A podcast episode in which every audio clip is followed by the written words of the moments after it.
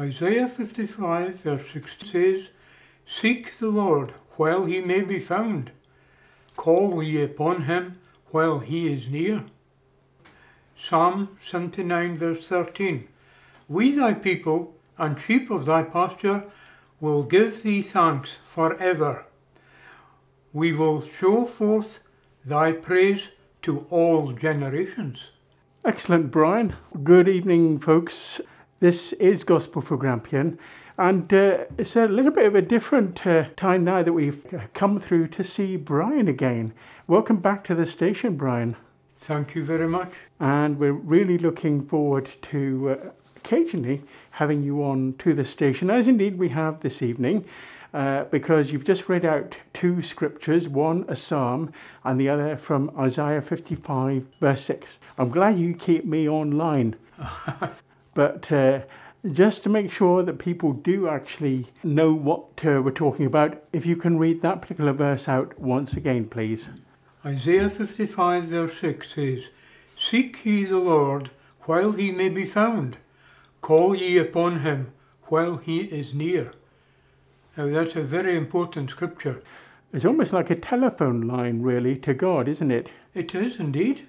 It's an invitation to call God, to realize that God can be reached in prayer. Indeed. It's a scripture that tells us about that. All scripture we're believing as Christians is God breathed. And this, I believe, Brian, in what the Bible tells me.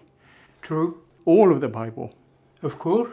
Uh, we can't just cherry pick, but certain scriptures like these do stand out. And this particular one is very important because it lets us know that God is listening and God is ready to answer prayer. Well, it says, while he may be found, he is always available for us because he loves us so much. You know, okay, a lot of us cannot understand why he does, but he has a very divine love for us which is everlasting. So call upon him while he is near. He is always near. He wants us to continually call on him for his assistance and for salvation. For salvation, most certainly. And while he is near is also a reference, of course, that uh, we are made right with God in him. Christ Jesus, what he's done but we can call on him while he is near because there will be a time when Christ will come back and that will be that or God takes us home before that. Yes. And at that time we won't be able to call on him. So while we can, yes, we should call on him. Take, advantage of it. Yeah. Yeah. He wants us to do that. Yes, and to rely on him fully. Always. Is it so easy to rely on ourselves? Ouch. and on others. But what does count? When we rely on Him. Yeah. Right. Would you like to uh, refresh us on the second of the two scriptures that you've read out just now? That was from Psalm 79, verse 13. We, thy people and sheep of thy pasture, will give thee thanks forever we will show forth thy praise to all generations. That's an unlimited verse, isn't it? Uh, we want to give him thanks forever and for everything. And for everything, yes. Because uh, doesn't he give us everything that we have?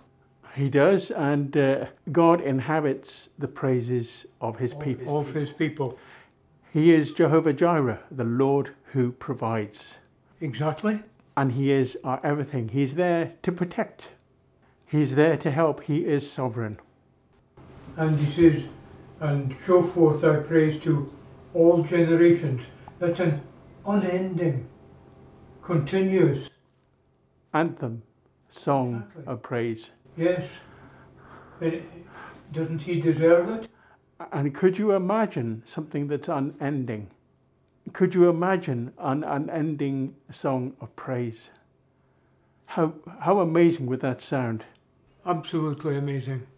Yeah. And praise is also referred to as a sacrifice of praise.